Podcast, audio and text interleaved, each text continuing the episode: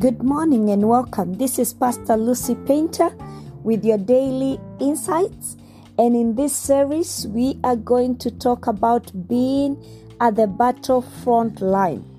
You know, in military terminology, a front line is the position closest to the enemy. It is the position closest to the area of conflict where the oppos- opposing sides engage. We talked about that on Friday. The soldiers at the front line are always the first to come under fire. They are the first to get injured and the first to go low on armor. However well trained the soldiers are, the situation at the front line is unpredictable and can turn chaotic in an instant when you are on the receiving end. So this is not a joke. And in the story we are going to read today, we find the Israelites at such a position. We find them on the receiving end of the oppression that was being visited upon them by a king, the king of Babylon, a ruthless man who regarded himself as God. You know, some of the ancient kings regarded themselves and were even considered gods by their people and their cultures. People like the Egyptians, the ancient Egyptians actually believed that their kings would continue to rule over them even in the next life. Some were considered sons of heaven, descendants of gods. They were given names, characteristics of gods, and these claims legitimized their domination over their subjects. The king we are going to look at today was not different. Is the king of Babylon, and Babylon itself were a force to reckon with. He had risen so high among men that he was called a bright star, the son of the morning. He ruled over Israel with so much anger and oppression and had outshone every king under the sun in splendor and might that it would have been incomprehensible to imagine that his kingdom could ever fall. But the story we are about to read begins with the judgment from the Lord against this king, the man who had for so long oppressed the Israelites. The reading we are going to read today has been interpreted in reference to Satan himself um, when he was thrown down from heaven, when he caused a rebellion in heaven. But at the same time, it is in reference to this king of Babylon because of the way he was oppressing the children of Israel. And so in our text today, we are going to use it in that context of the king of Babylon. We are reading from the book of Isaiah fourteen from verse twelve to twenty. The Bible says, "O Lucifer, son of the morning, how you are cut down to the ground, you who weakened the nations. For you said in your heart, I will ascend into heaven. I will exalt my throne above the stars of God. I will also sit on the mount of the congregation on the farthest sides of the north. I will ascend above the heights of the clouds. I will be like the Most High. Yet you shall be brought down to Sheol, to the lowest depths of the pit. Those who see you will gaze at you and consider you, saying, Is this the man who made the earth tremble, who shook kingdoms, who made the world as wilderness and destroyed its cities, who did not open the house of his prisoners? All the kings of the nations, all of them, sleep in glory, everyone in his house.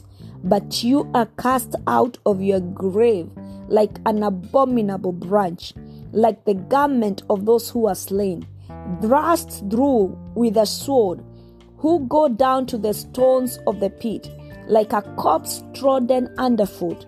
You will not be joined with them in burial, because you have destroyed your land and slain your people. The blood of evildoers shall never be named. Wow, tough judgment here. That text we have read is continuation of the judgment against the king of Babylon that begins at the start of Isaiah chapter fourteen. You can read it at your own time. And as I said, the word Lucifer means the shining one. And this term that has often been used in reference to the star Venus, the morning star, is the same star that was worshipped by the Babylonians. And Isaiah identifies the king of Babylon as Lucifer, son of the morning. The prophet reflects on the sudden fall of the king who has def- defied himself in pride over his success, a fall that not a single person who knew the king could have contemplated. This was once a king whose power had raised him so high in pride, and he trampled down and destroyed nations. But the prophet says that he is fallen from the height of his glory. Imagine how the Israelites must have been feeling at the gloating of this man.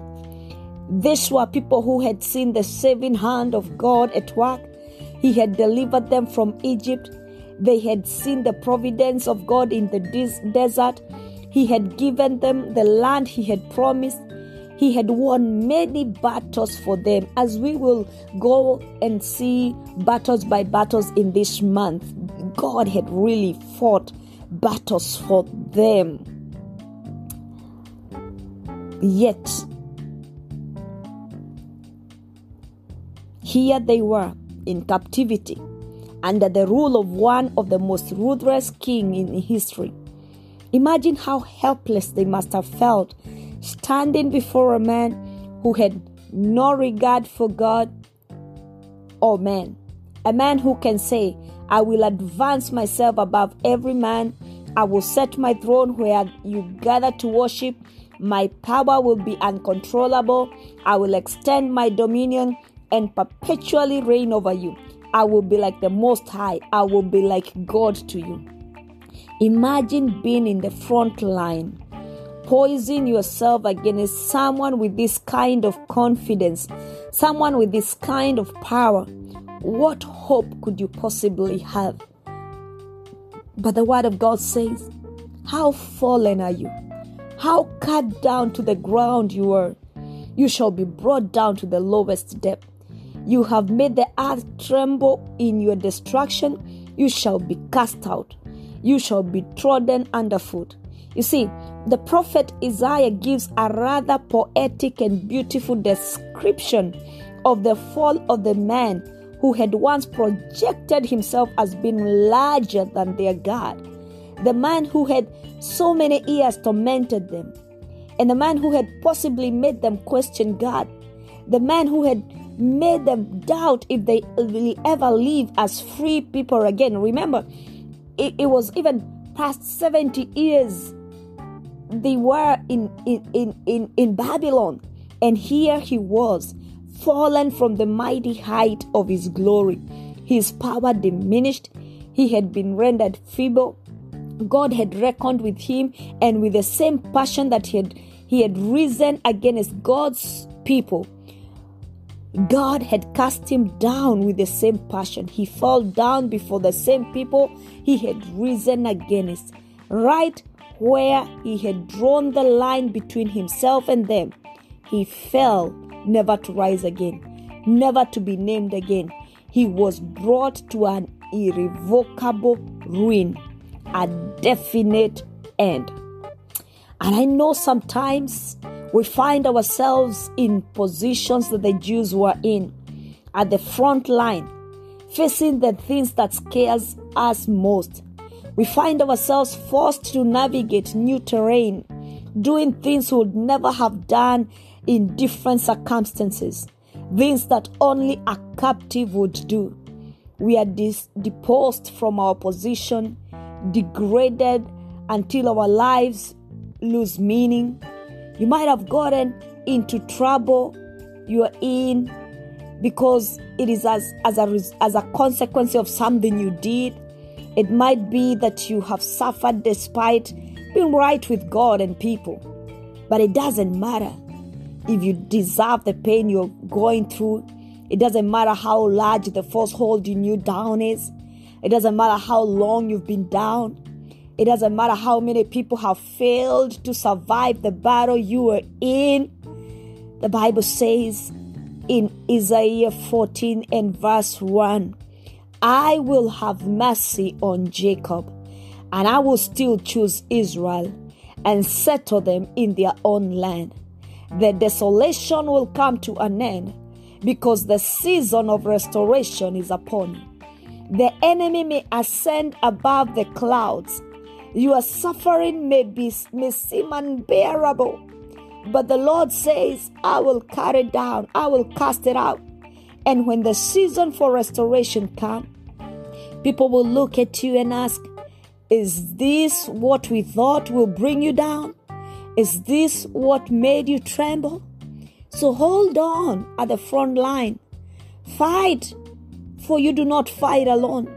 The Bible says that after the Israelites had crossed the Red Sea, before the walls of Jericho came down, the angel of the Lord appeared to Joshua and, and, and told him, as a commander of the armies of the Lord, I have now come. The Lord who saved you before will save you again. He chose you before, and he says he will still choose you. Hold on at the front line. Keep fighting. This is Pastor Lucy Painter with your daily insight, and this is Baro's Frontline, Day One. Shalom.